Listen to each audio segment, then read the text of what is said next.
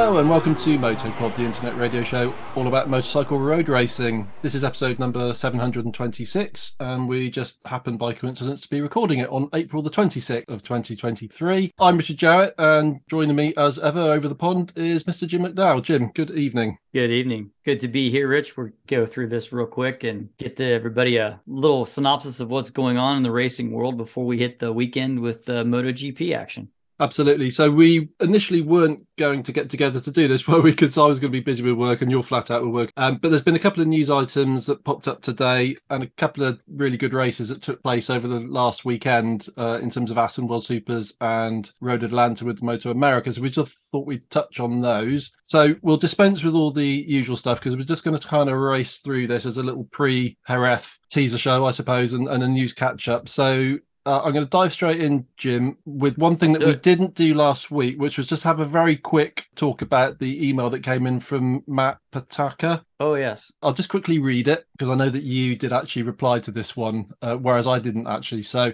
Matt says, a quick observation of mine. Have the sprint races taken away from being a MotoGP winner. I remember when Brad won his first race and when he won in Austria, and those were awesome to see. However, in Argentina, I didn't have the same feeling because it was just the sprint. Am I feeling that way because Brad won a few times before, or do the sprint races not really feel like a real win? I wonder how the riders feel about this, and will they discredit sprint wins as compared to Sunday wins? So, Jim, you wrote back and yep. gave your opinion on that, so I'll let you lead on that one. Yeah, for me, I looked at it this way from my own personal experience of racing. It doesn't matter what you win as long long as you win. So to me, these guys, if they win a sprint race, they're going to be enjoying that. Maybe not as much as like with drink and partying as you would after Sunday's event because you have to ride again on Sunday. Yeah. But there's no feeling like winning and knowing that you are the best rider of the day in the world on that track. And that's what these guys are dealing with. So I think that they're all pumped up to win, and I think they do have elation. I think perhaps maybe your thoughts about why you didn't feel as excited about that sprint race is because it was not that exciting. Binder kind of made a great start. He got to the front and he was never headed. There wasn't the back and forth race that we had in Portimao. Now, do they feel differently if they win the race on Sunday? I don't think so. Wins win. Again, it's the greatest feeling in the world because you are the best of the best at that time on a motorcycle. Now, for me, anytime I ever won a race, I thoroughly enjoyed it. It was a great feeling because I was the best rider on that day. The only one that kind of feels a little bit different to me was when I won my national championship back in 1989. That one stands out. And I, I can tell you everything about that day and exactly everything that happened in great detail. But I think that's kind of because it was a national championship, which is what these guys would feel, I think, if they win a world championship. Like that winning a world championship is going to be completely different feeling than winning an actual race. But I don't think they think any different. I think they still believe that for that moment, they're the best. Yeah. I mean, the other thing you mentioned in your email to Matt Jim was the fact that there's legalities around this and the fact that yeah. we're not allowed to call the sprint a race. But as far as I'm concerned, now that we're into this, uh, it's a race as far as I'm concerned. And I would imagine and believe, as you say, that the riders just want to win anything that they possibly can. I mean, we always hear about, you know, their private lives. These guys are always super, super competitive. They just have to win absolutely everything that they do. So I'm sure, as you say, elation is part of the deal when you pick up a sprint win. So hopefully we answered that one well, Matt, and uh, keep them coming because we do like the questions.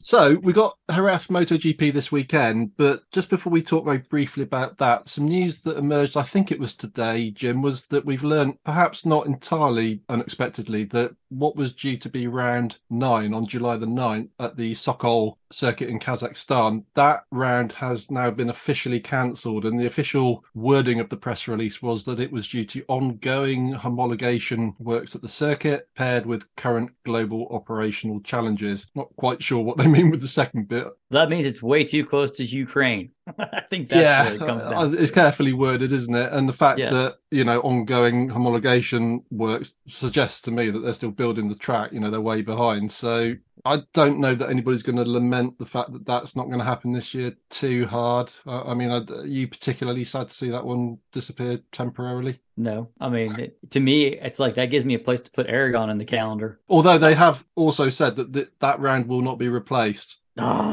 So I was looking forward to Aragon. I, lo- yeah. I love Aragon as a track. I think it's brilliant. I mean, I'm sure the teams and riders and all the personnel and so on are breathing a bit of a sigh of relief because mm. that's one less round in a, what is already a very, very hectic year. So I don't know, clouds and silver linings, I guess, but it would have been nice to have had an Aragon back or somewhere else that's missing or have a Kyalami jump in and fill a slot that needs to be filled. But hey ho, I mean, it's a little bit like the KymiRing thing, isn't it? I don't think we're ever going to really see that race, no. or certainly not in the foreseeable future. I don't think this one's ever going to happen. Oh, really? Um, yeah. I mean, just if you, I kind of did some Google Maps or Google Images and stuff to try to find where they're building it and whatnot. It's in a very remote area. So, I mean, logistically getting to it's going to be difficult. Actually, building something there in the desert is probably difficult as well. Mm. So, it's in a very barren, very open area. It's a lifeless track. It has nothing around it. I mean, people complained about Aragon when they first went there that was I don't know what exactly. It's not a desert there, but it's very arid. Yeah, and it is quite out of the way, I think, yeah. Aragon as well. But you know, I don't really have an awful lot of truck with these events where I could almost guarantee there would be pretty much empty stands around most of that track. I don't know. Maybe I'm being a bit unfair. I mean, you don't know until it kicks off. But anyway, Correct. it's gone for 2023 at least, anyway. Yep. And then the other, I mean, the real headline piece of news, I suppose, that came out again, I think it came out today, is the announcement that Marc Marquez is out of this weekend's race at Jerez again. Well, not again, but we were expecting him to come back. But evidently, whilst the doctors are reasonably happy with the healing process in that wrist, they're not happy enough that they're or he is prepared to risk it. So, I mean, in terms of some of what we've seen from riders and Marc Marquez in particular in the past, I suppose we ought to be applauding the fact that he's not jeopardizing that injury by coming back too early because he's learnt that lesson the very hard way, hasn't he? Yeah, I'm guessing that he actually broke the navicular bone under his thumb right there near where your wrist is. It's right. a small little kidney bean shaped bone. And if he's cracked it there, it's notoriously difficult to get that to heal because there's very little blood flow that actually reaches that bone. So I think that this is just a result of what he's broken and he's actually understanding that you can't get back on that bike until it's healed. And maybe conspiratorially, this is hypothesis, maybe the Kalex chassis isn't quite ready yet. And so he's decided no. Or he's been scared off by the fact that if Rins can ride that bike that well, maybe I can't and I can't change my style to suit the bike. So I don't know, sort of weird that he's taking this approach when he never did before, but I think he's learned that he has one body and there is life after racing and he cannot afford to uh, have his golden years be crippled by injuries or problems that his you know his body breaking down so yeah. good on i mean good on him if it's really that he's just taking it off because he's not healed great yeah, I think we should applaud that if that is the case. I mean, that there were a number of people that immediately came out sort of conspiratorially suggesting that he was trying to do it so he didn't have to serve the double long lap that's still pending, but he wouldn't have had to serve it this weekend anyway because it's at the Court of Appeal now, and there isn't even a date set for when that hearing is going to be had. I don't think, or I haven't checked on that in the second half of today, so I think that's the case. So, I mean, that penalty might or might not be served some way down the road, depending on how the legalities of that all shake out. One piece of good news that comes out of Marc's absence, however, I mean, I'm personally pleased because I'm sort of a fan of the rider, is that I'm delighted to read that HRC have taken the, I think, very sensible decision to put Iker Lecuona on Marc Marquez's bike this weekend. So we've got a, without wishing to sound disrespectful to Stefan Bradl, because he's a top line racer and certainly was very, very good in his heyday, but I think that heyday is some way down the road of the past. And Iker Lecuona was starting to show form on the KTM a couple of seasons ago, if we cast our minds back, before he was kind of slightly unfairly turfed out of MotoGP, although he did crash quite a lot in truth, which doesn't necessarily bode terribly well for this weekend. But anyway, he's been fine his trade with HRC. He's an HRC contracted rider, so he's part of the World Superbike setup for HRC. And he and uh, Vierge have been doing pretty sterling work in that squad as the HRC and World Superbike comes on in, in sort of leaps and bounds. So very pleased to see that, yeah, um, they're bringing a top line rider in to sub this time. I think this doesn't happen if Rins doesn't win or look really good in Texas. Well, that uh, yes, I agree. I think that might have changed the mentality. Might have changed. Yeah. Yep. I think that Rins doing as well as he did on the bike has forced them to say, "Look, we need another set of eyes of somebody who doesn't know this thing but is a top line rider." I think Lecuona has done really good at developing the uh, Fireblade that they use in superbike competition. It is a pretty from what I know uh, here and there, just kind of looking at results, it's near at or near the top of most sessions now, and it's sort of right there, getting there. It's, it's close. It's very close, right? They're closing the gap. Yeah, yeah. They've made a big jump, so I think putting Lecuona on the bike, on Marquez's bike, going to Jerez, a place that he knows pretty well, that they tested out a lot, is I think it's a smart move. I think it's a great move. Now, whether that's Ken's doing or not, I, I I don't know. I don't really care. I think it's great to get a different view from someone. It also shows, I think, the level that HRC is willing to go to try to get this bike figured out. Yeah, fascinating to see how he does this weekend. I mean, nobody's expecting him to rock up and grab a podium or anything like that, but no, it'd be interesting, and I'm very pleased to see him get another shot in the most. It'd be interesting to compare him against Mir and yeah. against Rins. Yeah, and Mir must be feeling fairly embattled at the moment. So, I mean, that segues quite neatly into. I mean, we mustn't spend too much time on this because we're trying to keep this short. But so we do have Jerez this weekend. Any sort of thoughts going into it, Jim? In terms of it's a very, very different track to COTA, of course. So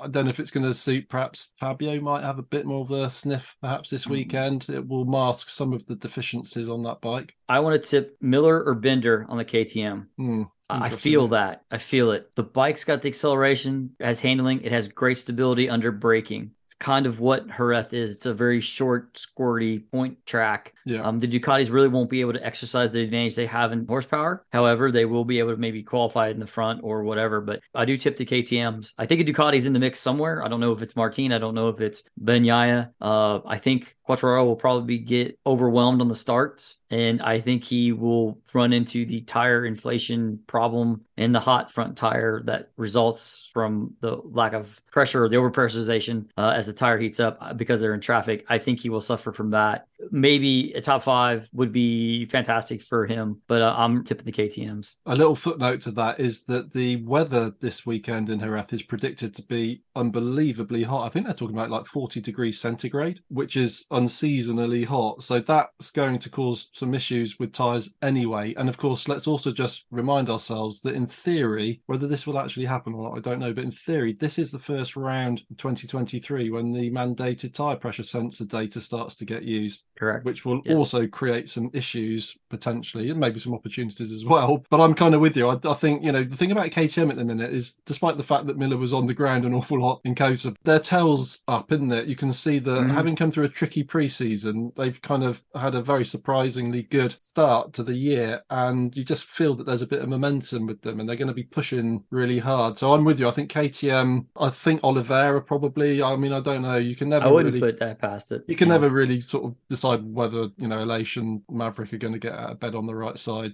on a Saturday or a Sunday now. And I don't really expect huge things from Honda at this track. I don't know why, but I just have the feeling that perhaps it's a little bit back down to earth with a bump. But anyway, we'll be able to talk about it at great length, no doubt. Next week. Um, just one other thing. Well, a little reminder. I'm due to be talking to Matt, but I got my dates mixed up, so I had to reschedule it. But I'm due to speak to Matt, it will be in well next Thursday. So Gary uh, Shavit sent in some comments and questions, which I will weave into my notes. And so if anybody else wants to ask Matt from Dorna, he's the lead commentator, as most people will know, then now's your chance to send in a couple of questions. And I've been deliberating whether to have a short rant about Dorna.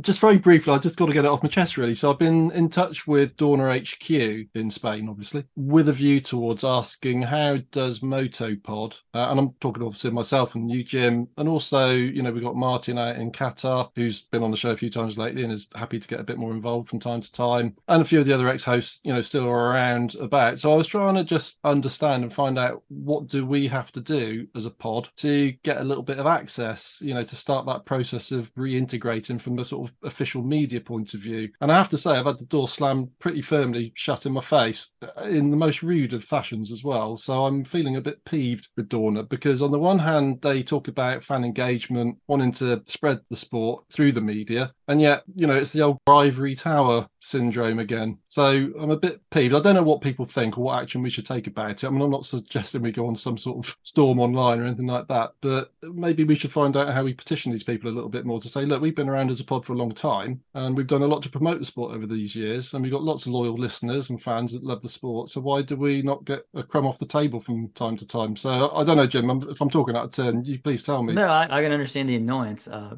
I, I really do. I really don't have really anything to say about it. I would be miffed if along those lines. I know uh, at the time that I was able to interview Freddie Spencer, Dorna had a big say in it because obviously he worked for them, mm. and it was like I'm not here to talk about what he does as a steward. I could, I really don't care. I'm more interested in the books that he's written and what he's done as a as a, two, a three time world champion. Yeah. So that's not what I want to do. So then you know they kind of then gave way and was able to talk to Freddie. So yeah, I don't know. I don't know what we do. That's you know I don't know. We say it on every show, or you you certainly plug this one repeatedly, which is you know encouraging the listeners to subscribe to the show if they don't already, to hit the ratings and stuff, so that the algorithms start to churn and, and do stuff. I mean, we are hoping within the next two to three weeks to announce something that, that we're going to be doing that will hopefully help with the profile with a show partner. So more on that to come you know, I'm realistic. I mean, we're enthusiastic fans, Jim, aren't we? And we sort of do this. Yeah. We don't get paid for this. I mean, this is just our passion. So,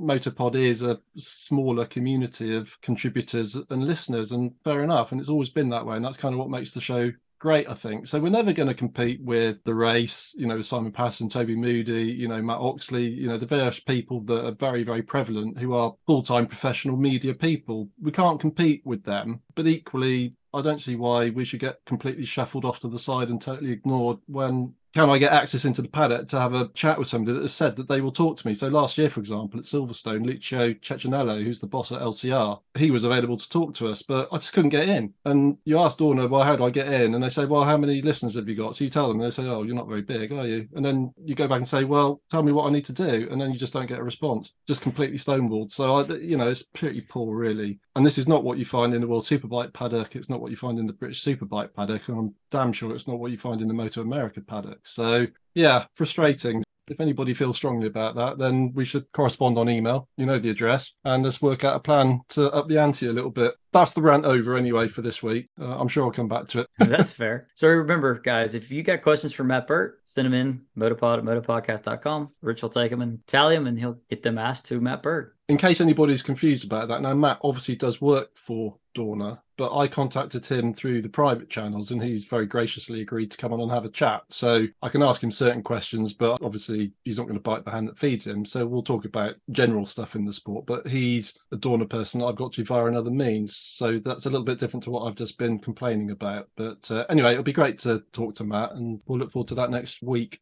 moving on to World Superbike, we've just had the round at Assen. Now, talking to people that are willing to help out and are just generally great people all around, our friend Greg Haines from Eurosport, I contacted him earlier and just said, Greg, any chance you can just do a quick audio clip file summarising your thoughts on the Assen weekend? So I'll give my thoughts, brief thoughts on Assen in a few minutes, but we'll start off with Greg. So, Greg, off you go. Hi, Rich. Hi, Jim. Hello, everybody. So, Assen World Superbike 2023 in five minutes or less. I think I'm going to have to do the good old English thing and start with the weather. We were very lucky. It was freezing on Thursday, and you could well have got away with wearing gloves. I felt like I did need to be wearing gloves, and I wasn't, and I paid the price. But as the weekend went on, it warmed up. We did have some rain. It affected the Supersport 300 qualifying session on Saturday and very much mixed up the grid, although the grid's a bit of a lottery in that class anyway, as I'm sure you know. We also had a wet warm up for the Superbikes, or free practice three, I should say, on Saturday. Remy Gardner led that one, and that team had a really good weekend. But generally, we were lucky. A friend of mine did a track day on Monday, and it was five, six degrees and really wet, really cold. Imagine that had come 24 hours earlier. So, although it was a shame from a friend, it was good news for the likes of Alvaro Bautista. Having said that, I think he would have had a good chance to win in the rain anyway. He's already won in the wet earlier this season. Uh, although I have to say, the likes of Toprak and Co will be doing rain dances for Barcelona next week because it might be the only way they can beat him. We know that Barcelona will be, in inverted commas, one of the easier race weekends of the season on paper for Bautista and for Ducati. Just quickly going through the manufacturers one by one. Ducati, obviously, you just can't fault them. Their electronics are absolutely incredible. The way Bautista's riding it is remarkable. He hardly even moves on that bike. You see other people throwing their weight around. It's almost as though he's glued to the tank. There's hardly any moving mass whatsoever. It keeps the center of gravity in one place. But the way he's riding it, let's just remember that man is a top Grand Prix motorcycle racer. Remember the 2013 MotoGP season? And I had a good chat with Alvaro, just the two of us, for about an hour on Thursday. We recorded a Eurosport interview. And then we just sat there chatting away in Spanish. And, you know, I said, well, remember 2013? You were fighting with Rossi all the time. It was Bautista on the Gresini Honda, Rossi on the Yamaha, the factory bike. And, you know, the man's a top Grand Prix rider, a multiple podium finisher in the MotoGP class, pole position man. Obviously, we know he won the 125 title. He was a great 250 racer. So he was riding in MotoGP in an era of the aliens when any given weekend it was only ever going to be Pedrosa or Marquez on a Repsol Honda or Rossi or Lorenzo on a factory Yamaha winning. And Bautista was up against that sort of competition and did grab a few podiums every now and again. So he's an incredible Grand Prix rider. Let's not forget that. Michael Rinaldi, that's a big struggle. Yes, he burnt his hand, of course, when that hot water was coming out of the radiator in Friday practice and lost a lot of valuable track time. So I think it'll be a bit harsh of me to criticise him. But again, the pressure's on. Bassani keeps putting in good results. Or is Rinaldi going to be saved by the fact that Serafino Foti is his manager? And of course, he's backed heavily by Aruba, the title sponsor. But as I say, I don't want to be too harsh. I really like Michael Rinaldi and I hope he can improve. Let's see. Kawasaki still pushing the front and they're trying to take weight off the front. But again, Jonathan Rea crashed. Alex Lowes had the embarrassing crash. Same corner where Tito Rabat crashed on the sighting lap for Moto 2 nine years ago. And he did the same thing, turn eight, the Stekkenwal. Um, they did a good job to get it going, but just to prove how high the level is, that man's on a factory Kawasaki, one of the best overtakers in the field, and look where he got to, 10th in the end. That proves how high the level is. That's on a factory Kawasaki, which Jonathan Rea was riding in podium positions for for the whole weekend. It's a shame Jonathan Rea crashed out of race two for the second race weekend in a row. However, the man went down fighting, and I think he needs to take a lot of credit for what he did and the same for Toprak. They did push Bautista, but he was playing with them really a little bit like a cat with a mouse. He was just playing around, not cruelly because he's doing what he needs to do, but he can just dictate the pace and boom, he's gone. Honda was a big surprise, big surprise. We were expecting a lot more. They had a really good test in Barcelona before we went to Assen. So they really do need to perform in Barcelona next week because they had a great test there before. It was just a bit of a mystery, really. BMW, I did a video interview with Michael van der Mark, which went out on Sunday. And I said, Michael, we last saw you going to the moon and back in Indonesia. And I really went and did it there because he's done it again. And of course, last year broke his right leg twice. Now he's broken his left leg. Apparently, I've heard from people within the paddock that he was even considering coming back at all after what happened last year when he broke his right leg twice. So I think he's out for the rest of the season. Will he even come back at all? Let's hope he does because he's a great character and he deserves a lot more than that. Looking forward to Barcelona. I'm expecting a Bautista treble again, unless it rains. And there's a big test coming up at Misano just after Barcelona. That'll be crucial. I think Brad Ray acquitted himself well, to be honest. We couldn't have expected too much more. Points are the target. We should not expect him to be doing anything more than that at the moment, unless we have a an incident and a few riders go down or whatever. He did crash out of 14th place though in race two, so okay, you've got to be in it to finish. To finish first, you first have to finish and all the rest of it. But he was proving that if we do have a few dropouts ahead, he can grab World Championship points. Struggled a little bit closing stages of race one. Remember, these are different race weekend formats now for Brad Ray in many ways, with the different lengths of races and things like that. And of course, it's a mighty, mighty competitive field. But I thought he did a really good job. We couldn't have expected too much more, bearing in mind he's had probably realistically three days of testing on that bike. So I'm excited to see what he can do. And of course, the big highlight for Brad's going to be Donington. Can he crack the top 10 when we get back there later on in the season? Now, I think there's some good times ahead for Bradley Ray, and it's important for BSB as well because had he gone to Assen and had a nightmare of a weekend, it wouldn't have looked very good for BSB. So again, I think it just proves that the level in the British Superbike Championship is very high. Backed up also, of course, by some of the great stuff we've seen by Jake Dixon at times in Moto 2. I will also just add, because I'm sure the Motopod listeners will be very interested in this, that we can reveal that Bautista will soon be offered a test on the MotoGP Ducati, which is going to be officially labelled a reward for winning the World Championship in World Superbikes in 2022. Although I will just say, how good would it be to see him have a race outing in MotoGP? Let's not forget what he did last time he was there in 2018. He convincingly led the Australian Grand Prix at Phillip Island before going back there in the February and dominating his first World Superbike weekend. So let's see what happens. It'll be quite ironic though, considering everybody's talking about Toprak going to MotoGP next year. We've now got Iker Lecuona on a Repsol Honda in Jerez this weekend, and depending on how the test goes, whenever that gets confirmed for Bautista, how nice might it be just to see him on a Ducati MotoGP for a while, uh, even if it's just an outing or two, would be really good. I'd love to see that, but time will tell. In the meantime, then, as Messrs Clarkson, Hammond, and May used to say on Top Gear, back to the studio.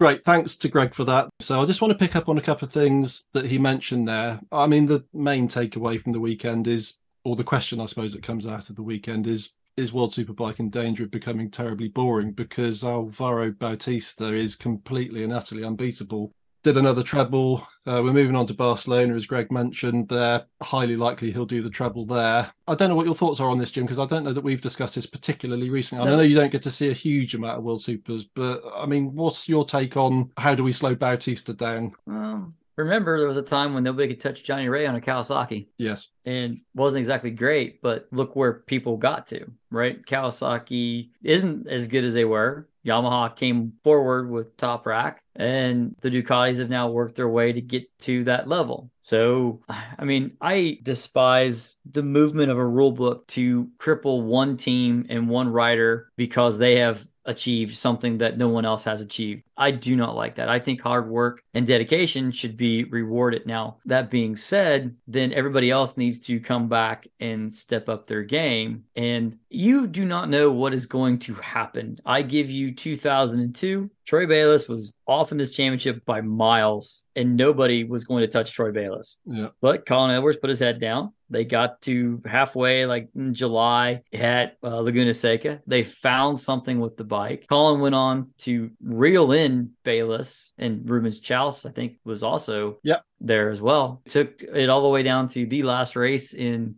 uh Imola. was that Imola? Yeah, it Imola. And that was a great race to figure out who was going to be world champion. So you don't know about these things. I don't want to see rule changes. Now, if you want a rule change, that's fine. Let's do it at the end of the year. I mean, I don't think you can add weight or something to the bike. Again, it's one of these things where you should probably wind up thinking about a restrictor, an air restrictor potentially. But if you want to go down that way, then you've got a BOP kind of a thing going on. And then everybody starts complaining about we don't have as much as anybody else. I hate that. Yeah. But you know what? To me, when you see someone like Bautista who is unbeatable as he is right now, why don't you just revel in the glory of what they have accomplished? Because you're watching somebody at the height of their game do basically what you, I can only dream of on a track day, right? Yeah. So just enjoy it, people. That's my take on it. Yeah, I mean, I wrote a blog piece is on the website for anybody that hasn't seen it. But in fact, I'm not sure that anybody has read it, but. Uh, and I said basically exactly what you just said, Jim, which is that, you know, he's just doing a better job than anybody else and it's for everybody else to catch up. I mean, racing's a meritocracy. And allied to that is the fact that there are several Ducatis of the same spec out in that field, and nobody else is doing the job on it that Bautista is. So it's him. And as James Toseland said, who's one of the commentators on Eurosport now, is just the perfect kind of rider bike engineering, all the electro, everything about it is just perfect for him on that bike. And whilst Toprak and Johnny Rea are running him somewhat close. Problem that they've got is that they just can't sustain a race. Whereas as the fuel load comes off and as the tyres start to wear a little bit, Bautista just gets stronger and stronger. So if they haven't messed him up in the first half of the race, chances are he's gone. So that was sort of very much the pattern over the weekend at Assen. Again, I won't repeat too much of what Greg just sort of ran us through in terms of his thoughts, but Toprak was strangely sort of off form and a bit forlorn looking, and even sort of said bizarrely, really to my ears, that he was struggling to adapt back to the R1, having ridden the M1 in that two day test. Hmm. Maybe there's something to that, or maybe he's just, you know, wishing that that's the bike he was riding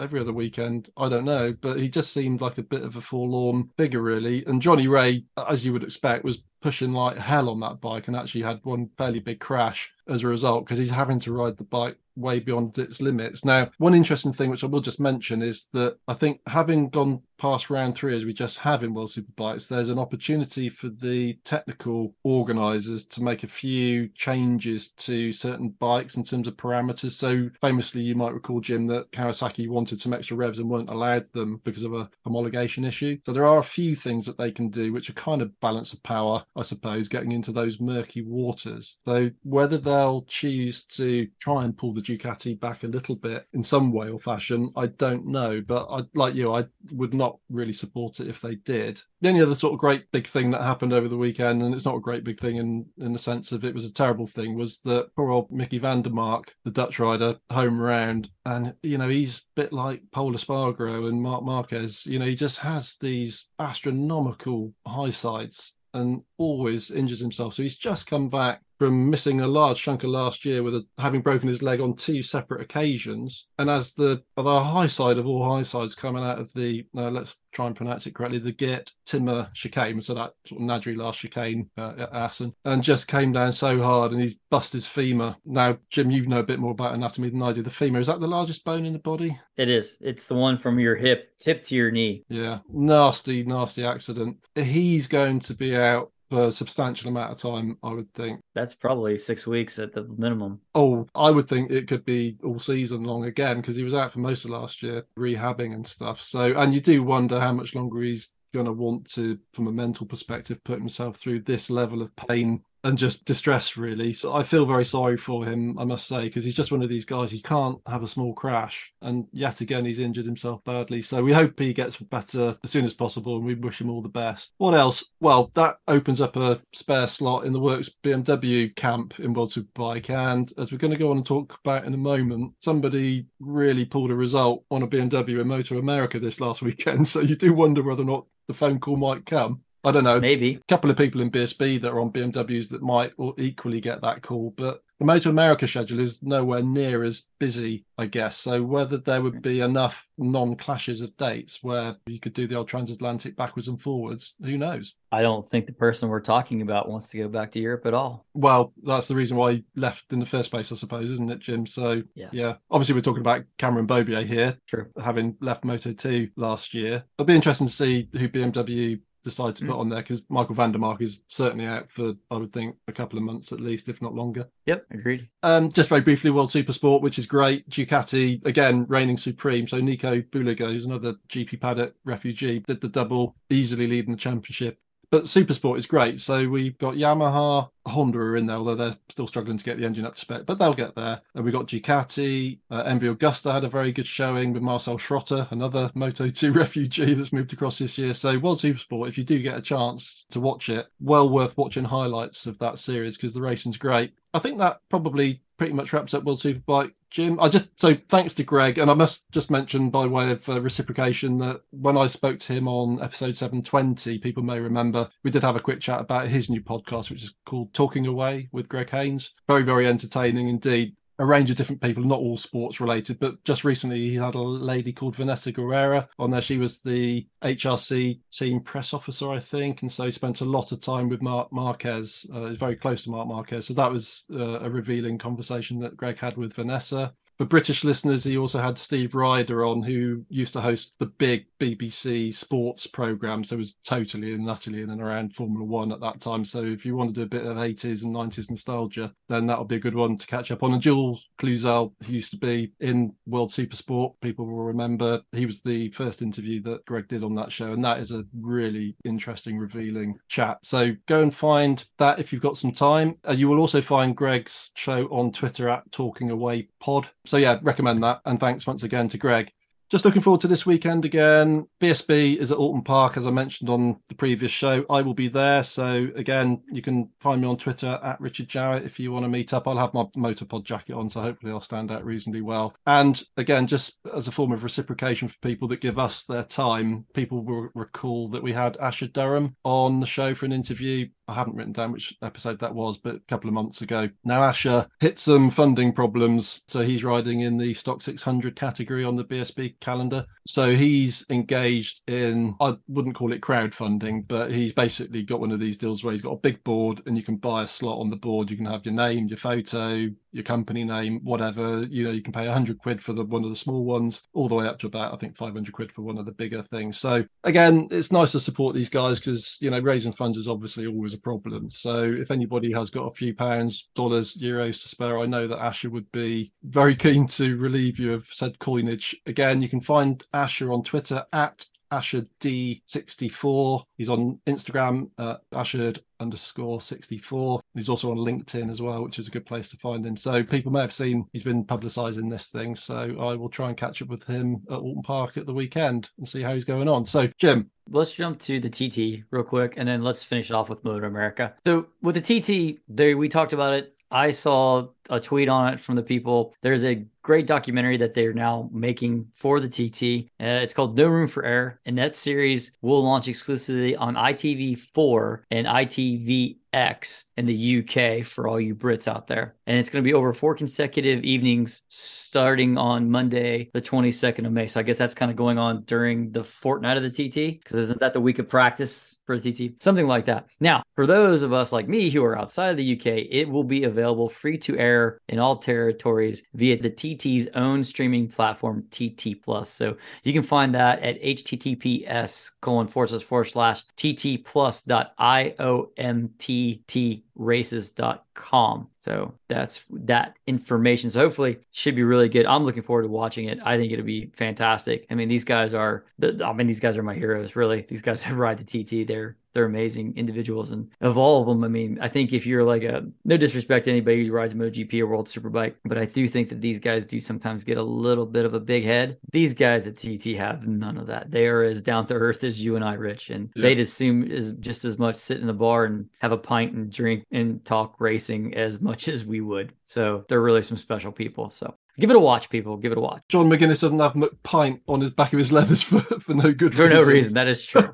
I really want a McPint sticker. I want one of those so bad. I gotta find one somehow. We'll figure it out one way or another. We'll Just figure it out. As, as a footnote to that, so the TT Plus uh, dot iomttraces.com website is also the where you will get the subscription to live stream the race week. And i think it's in pounds uh, great british pounds. I think it's about like 20 quid for it's like 20 that's like 22 us or something unfettered access for the entirety of i mean it's unbelievably good value for money if you love your road racing. So yeah highly recommended. And yes as you say jim that documentary series is uh, a mouth waterer looking forward to that. So we'll finish off because brevity is the name of the day We'll finish yes. off with Moto America. Now, I watched the races because, again, these were streamed live on YouTube. well done, Moto America. Um, oh. But Jim, yes. this is your patch, so I'll let you because yeah. I know you watched them. You caught up on them today, didn't you? Yeah, I did. I caught up. I caught up with it today. Uh, didn't get to watch it live, but the first Superbike race was very interesting because you had Cam Beaubier back, you had Herrin on the Ducati, you've got the defending champion Jake Gagne on the Yamaha, his teammate Cam Petersen on Yamaha, and you have Matthew Scholtz uh, on the Westby team. Those four guys, five guys, were the head of the class. Now they were really tight at the beginning of the race, but Cam in the first Superbike race on Saturday. Now Cam and Jake did kind of run away from everybody. And it came down to a straight duel between those two, which was probably no surprise. But the surprise was that that BMW had some legs on the Yamaha in the first one. Yeah.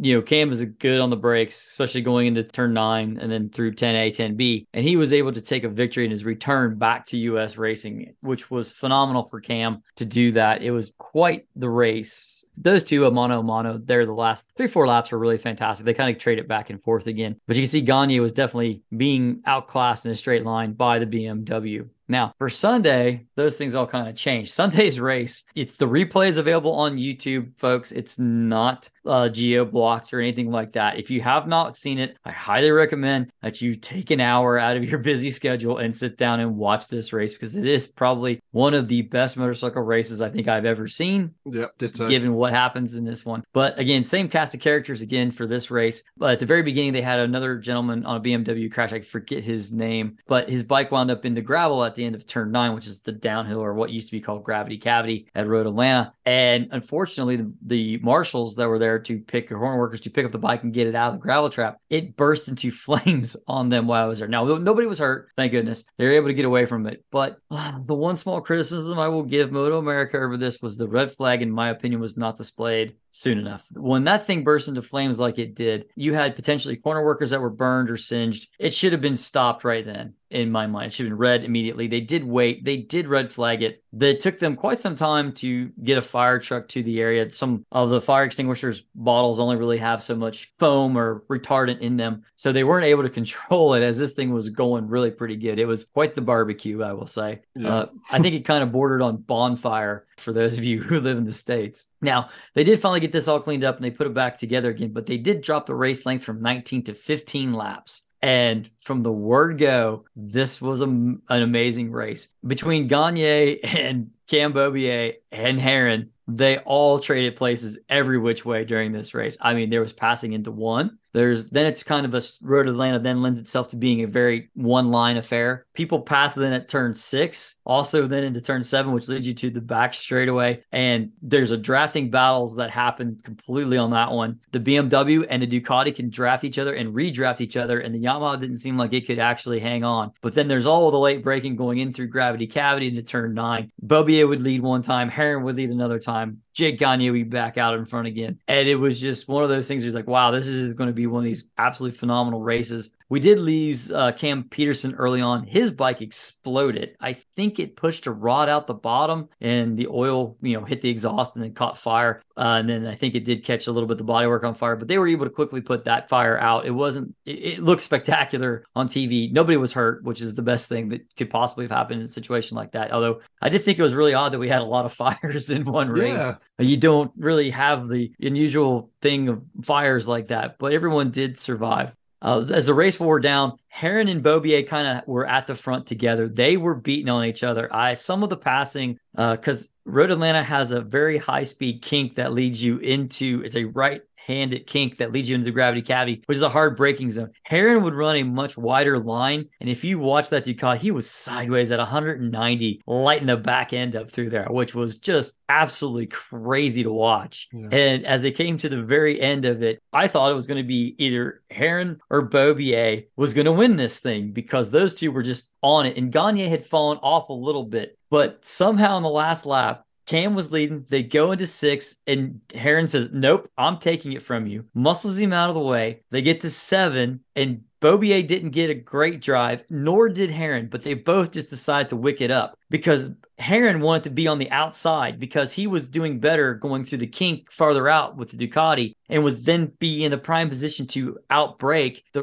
you know from the right kink you go to a left turn. So he was able to would be able to outbreak uh, Beaubier. So that's where he wanted to be. So they stayed outside. But it was like a drag race horsepower war. Beaubier and Herrin touch. I think they knocked Herrin's knee puck slider off of it. They touch. Herrin almost goes off the track at 190 plus, which it was by inches. Yeah. It was by inches. He kept it together. Now, okay, I'd have been wanting to change my shorts there because there's a wall and it's a concrete wall. And it's one of those things where nobody thinks you're going to go off there. So there isn't any airbags or anything else there. And I'm like, okay, but he's got the presence of mind to bring it back on track and he dive bombed everybody going into nine. It didn't pay off, but the problem was that in the little dust up between Herrin and Beaubier, that allowed Gagne to sneak by. I didn't even notice it the first time I watched it that how that Gagne had gotten by. So Gagne actually led into the turn nine, and then Herrin went straight through into the gravel trap because he couldn't stop the motorcycle. I would have just wanted to park it anyway. So how the hell he stayed on it, I do not. Oh, know. I don't know how he did. It was absolutely I don't know if it was a life or death situation, that moment where you just somehow magically make it happen. But as the race ended, Gagne was able to get through 10A and B and then lead out of the final turn and drag won the drag race to the line to win the race, followed by Cam and then Matthew Scholtz. So it's on YouTube. Go look at it, people. Absolutely phenomenal race. It was brilliant and it was really one of the best races. it's one of those ones I think uh, we always talk about. Hey, uh, like uh, Stoner and Rossi in the past. I'm going to say you show that to your friends because that's the kind of race that you want to show them to get them interested in the sport. Uh, Acosta winning from the pit lane in Qatar. It's one of those races you show them because you just can't believe it happened. This is another one of those I can't believe that happened moments, and you want to show it to your friends. And this really, I mean, Cam has really energized the field. There's a lot of guys that are really close now, and I'm really looking forward to going to Pittsburgh in August because if this kind of competition keeps happening, Moto America is going to be really good this year it does bode well for the year having Cam back in, doesn't it? Because I mean, Jake Gagne had a bit of competition from his teammate last year, and sort of that's Petrucci periodic Petrucci trouble, yeah. but uh, right, yeah. it didn't walk to the title. That would be a gross overstatement. But you know, he's going to have a lot more to contend with this year, that's for sure. With Josh Herrin as yes. well. Mm-hmm. Like you say, Jim, your favourite phrase was ringing in my ears down that back straight. I mean, he was, what was it, hauling the mail? I mean, On the bloody mail. hell, that BMW was quick, wasn't it? I mean, given how little testing they he and they have had with that bike as well. Yeah, they had like one day of testing. Incredible. Yeah. Yeah.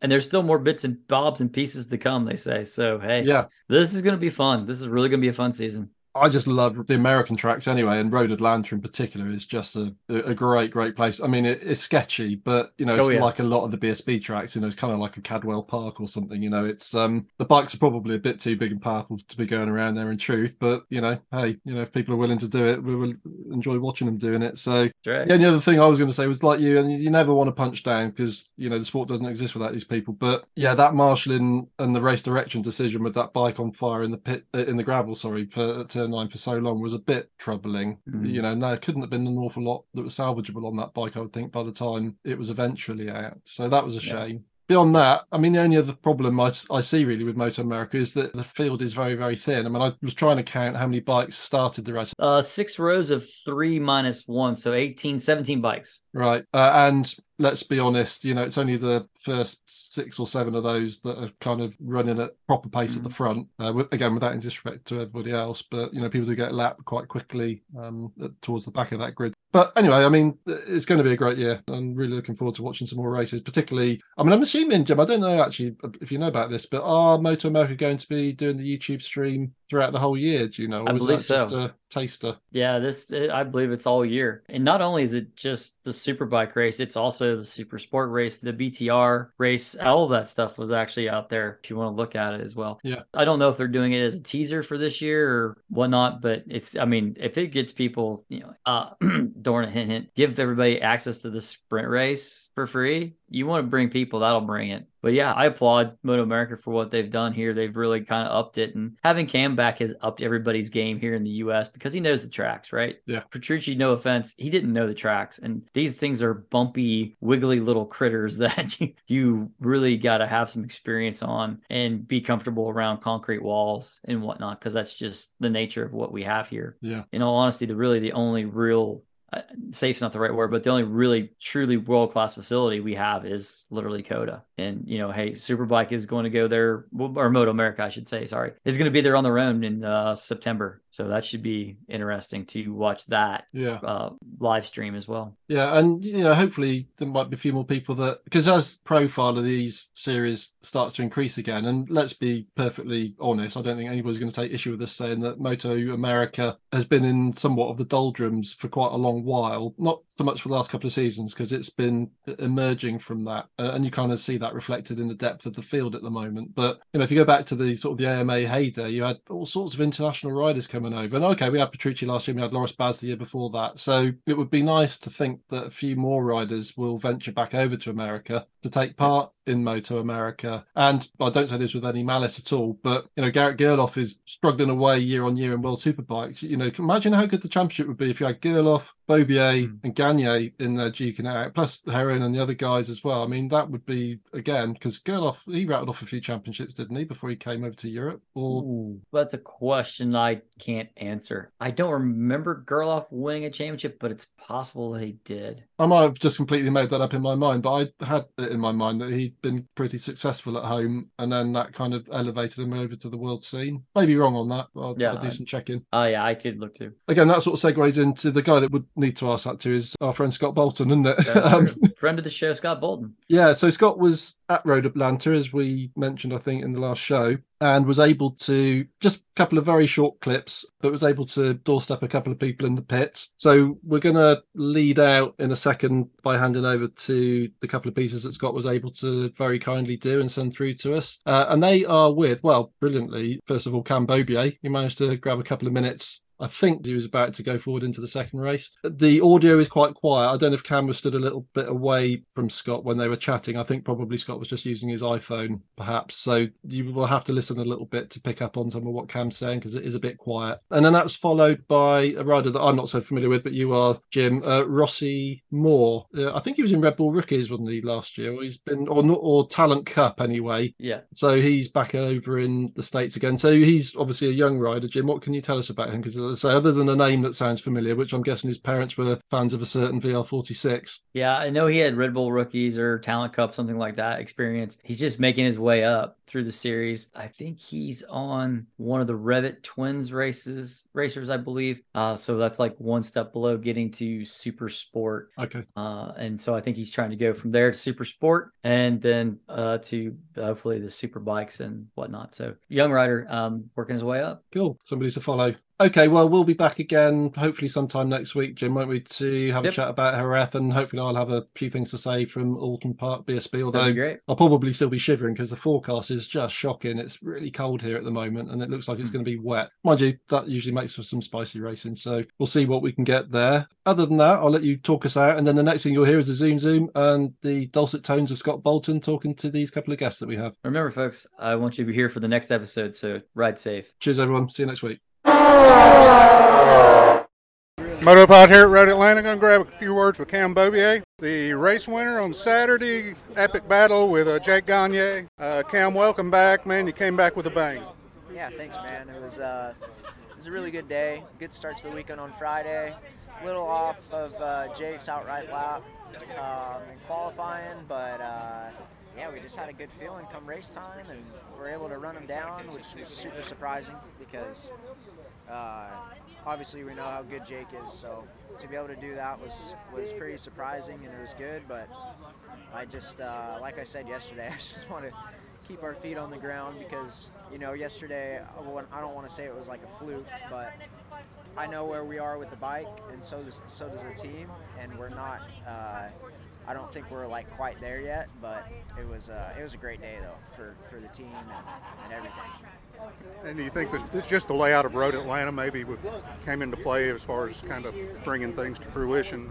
Like I say, so. still in the early early stages. I think so. Like what was really good is how fast our bike was in the straight line and how good it was on the brakes. And uh, but we really need to get the thing to turn a little bit better and get it to hook up a little bit better, especially when we go to the tighter tracks like Barber and, and uh, Ridge, stuff like that. So uh, we definitely used the, the horsepower of the thing yesterday as an advantage. Well, Cam, I'm going to let you go signing autographs here pre-race uh, too. But uh, like I say, man, everybody's pumped to have you back, especially uh, giving Jake a, a, good sparring partner out there. So look forward to today, race two, and the rest of the season. Thanks, man.